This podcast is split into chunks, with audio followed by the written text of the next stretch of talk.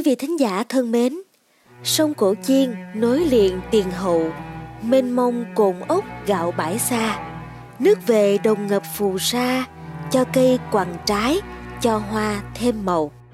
Nửa thế kỷ trước, nhà thơ Mạc Khải đã viết những thi từ đẹp trong tập Phấn Nội Hương Đồng của nhà xuất bản Thiện Đức như vậy. Tuy nhiên, với những bậc cao niên thì chuyện qua dòng Trường Giang ngày xưa không chỉ lãng mạn mà còn vất vả, thậm chí đôi khi có phần nguy hiểm. Và từ cuối thế kỷ 19, bác sĩ người Pháp J.C. Baurac khi về Vĩnh Long đã kể dòng sông hùng vĩ đổ ra biển, nước chảy tràn bờ vào mùa mưa, mà việc qua sông không hề dễ dàng.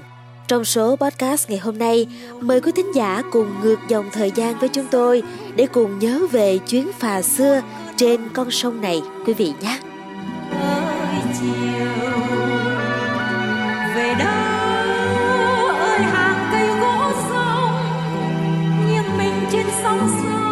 Thưa quý vị, những năm cuối cùng của thế kỷ 20, trên đường rong ruổi tác nghiệp ở miền đất phương Nam, tôi cũng hay về miệt Trà Vinh, nhưng thường đi lộ chính qua phà Mỹ Thuận để sang thành phố Vĩnh Long rồi quẹo xuống Trà Vinh. Tuyến đường xe dài dặt thêm 70 cây số nếu so với đường qua cầu Rạch Miễu theo quốc lộ 60 để sang cầu Cổ Chiên bắc vào đất Trà Vinh hiện nay. Tôi nhớ thuở ấy mình vài lần đã nghe lời người dân địa phương thử đi chuyến đò ngang từ Trà Vinh qua sông Cổ Chiên để sang đất Bến Tre ngược về Sài Gòn. Có lẽ gọi đó là đò không đúng, mà gọi là phà cũng không chuẩn luôn, vì nó chỉ là chiếc ghe gỗ cũ kỹ được cải tạo để có thể chở được 10 chiếc xe máy và ít người dân qua sông. Tháng 9 âm lịch, mùa nước nổi tràn đồng, dòng Cổ Chiên cuồn cuộn tuôn ra biển. Con đò nhỏ như chiếc lá dập dờn trên sóng nước. Chiều đó lại mưa gió lớn, chiếc đò chao đảo. Tôi không dám nói ra, nhưng cứ nhìn ông già đang điều khiển cái máy chạy đò cũ mềm mà thầm nghĩ, nếu xui xẻo hư máy lúc này thì không biết gần 20 con người sẽ ra sao. Sông nước bình thường rất thơ mộng, nhưng khi trở con sóng gió thì vô cùng bất trắc. Cuối cùng, chiếc đò qua được bờ Bến Tre trong tiếng thở ra nhẹ nhõm của nhiều người. Từng ngược xuôi nhiều Trường Giang miền Tây, nhưng tôi vẫn thích sông Cổ Chiên, một nhánh chính phía nam của dòng Tiền Giang, chảy qua các tỉnh Vĩnh Long, Bến Tre và Trà Vinh với chiều dài khoảng 82 km trước khi đổ ra biển ở hai cửa Cổ Chiên và Cung Hầu. Nằm giữa hai cửa này là Cù Lao Thủ rộng mênh mông cùng nhiều cồn bãi lớn nhỏ trải dài suốt dòng sông, nên luồng lạch Cổ Chiên nhiều đoạn hiền hòa, nhưng nhiều chỗ lại rất hung hiểm với các vũng xoáy khó lường cho tàu bè. Ngoài khoa học thủy văn, có nhiều truyền thuyết kỳ dị về dòng sông này. Trong cuốn Vĩnh Long xưa và nay, nhà nghiên cứu Huỳnh Minh viết, thuở xa xưa, dân chài trên sông thường bị ám ảnh bởi những hình bóng mờ mịt như hồn ma bóng quế. Khi được lập đàn cúng tế, người dân không còn bị quấy phá nữa. Nhưng vào những đêm mưa gió lớn, vẫn có tiếng chiên trống vọng lên kỳ dị trên sông. Từ đó, ông Huỳnh Minh cho rằng, người dân xưa gọi tên sông là Cổ Chiên có thêm chữ G, chứ không phải là Cổ Chiên không có chữ G. Mà chính ông cũng không giải thích được là vì sao rồi chiên có G lại thành chiên không G. Riêng những chuyện kỳ dị ở Cổ Chiên thì còn rất nhiều, như các bậc cao niên kể lời ông bà xưa rằng họ từng lặn xuống đáy sông vào lúc nước cạn và tìm thấy các hang hốc là nơi ẩn trú của các loài thủy quái khổng lồ. Thực hư như thế nào chưa rõ, nhưng dân cố cựu miệt này và cả dân đi tàu bè các nơi đã từng chinh phục dòng Cổ Chiên từ xa xưa. Cuối thế kỷ 19, bác sĩ thuộc hạng nhất người Pháp J.C. Baurac khi về Vĩnh Long đã kể có nhiều chuyến tàu khách cặp bến sông xứ này. Còn tác giả Huỳnh Minh cũng kể, thời mình khoảng giữa thế kỷ 20, đường Hàng Tỉnh 27 từ Vĩnh Long đến Chợ Lách có một chuyến đò ngang sông Cổ Chiên. Trong lịch sử, phà qua sông Cổ Chiên đã có từ lâu, nhưng người dân miệt dưới này nếu không đi tàu mất nhiều thời gian thì vẫn chọn đường bộ qua Vĩnh Long, phà Mỹ Thuận, rồi ngược công lộ 4, quốc lộ 1 ngày nay để lên Sài Gòn. Những năm đầu thế kỷ 21, một bến phà lớn được nâng cấp nối đôi bờ Cổ Chiên, giúp người dân từ miệt trên về Trà Vinh theo quốc lộ 60 qua Bến Tre rút ngắn được hơn 70 km. Người trẻ bây giờ qua sông bằng cầu Cổ Chiên lộng gió, khó hình dung được những chuyến phà xưa. Nhưng lứa chứng nhân như tôi đã rất vui mừng khi được là các lữ khách đầu tiên thông phà này.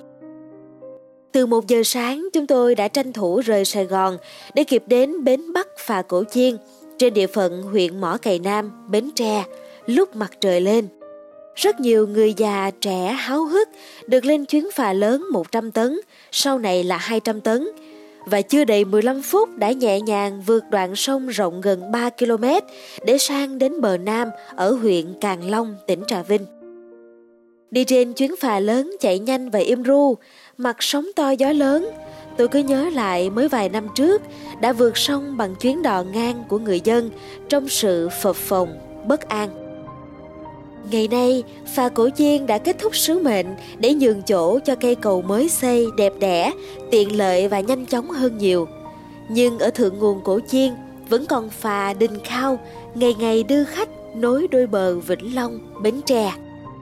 Dù đã có nhiều tuyến đường bộ để đi, nhiều hành khách vẫn chọn qua sông trên tuyến phà này. Trong đó có những lữ khách độc hành như tôi, thích sống lại cảm giác xưa cũ. Đặc biệt là con đường đẹp từ bờ sông trải qua các nhà vườn hoa quả xanh tươi.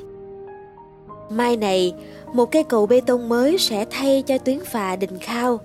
Nhưng có lẽ tôi sẽ nhớ mãi những chiều mưa đợi phà nơi này, và nhớ cả tiếng còi phà rút lên trên sóng nước Cổ Chiên.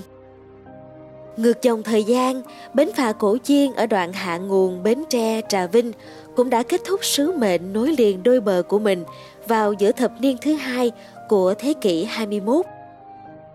Là lữ khách từng dập dềnh trên chuyến đò nhỏ vượt dòng Cổ Chiên trong chiều gió mưa đầy bất trắc, rồi tới ngày được ngồi an toàn trên chiếc phà thép khổng lồ 100-200 tấn, tôi lại tiếp tục may mắn được lại chứng nhân thông cầu Cổ Chiên vào ngày lịch sử 16 tháng 5 năm 2015.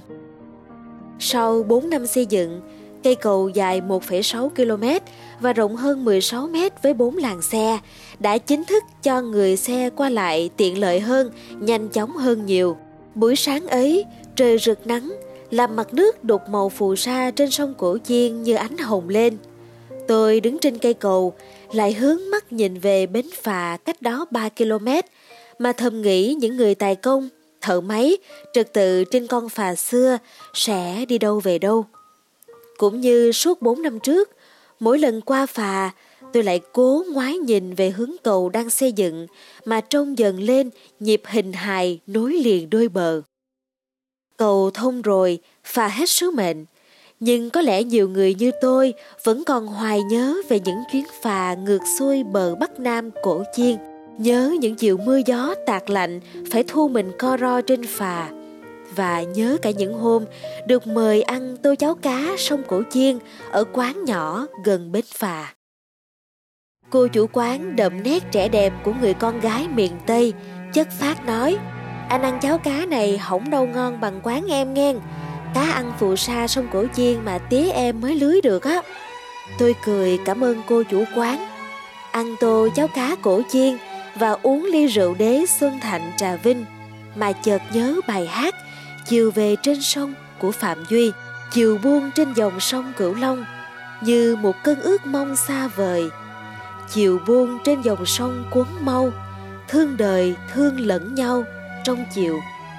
Dòng Cổ Chiên vẫn miệt mài nối nguồn Cửu Long trôi chảy về biển khơi, nhưng những cố nhân năm nào giờ đã xa vắng rồi. Chiều buông trên dòng sông Cửu Long như một cơn nước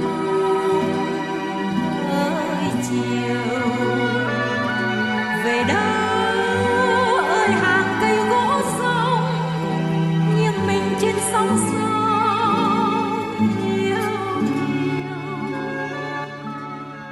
Thưa quý vị, số podcast ngày hôm nay cũng đã tạm khép lại kỳ phát sóng với chủ đề theo dòng cổ chiên.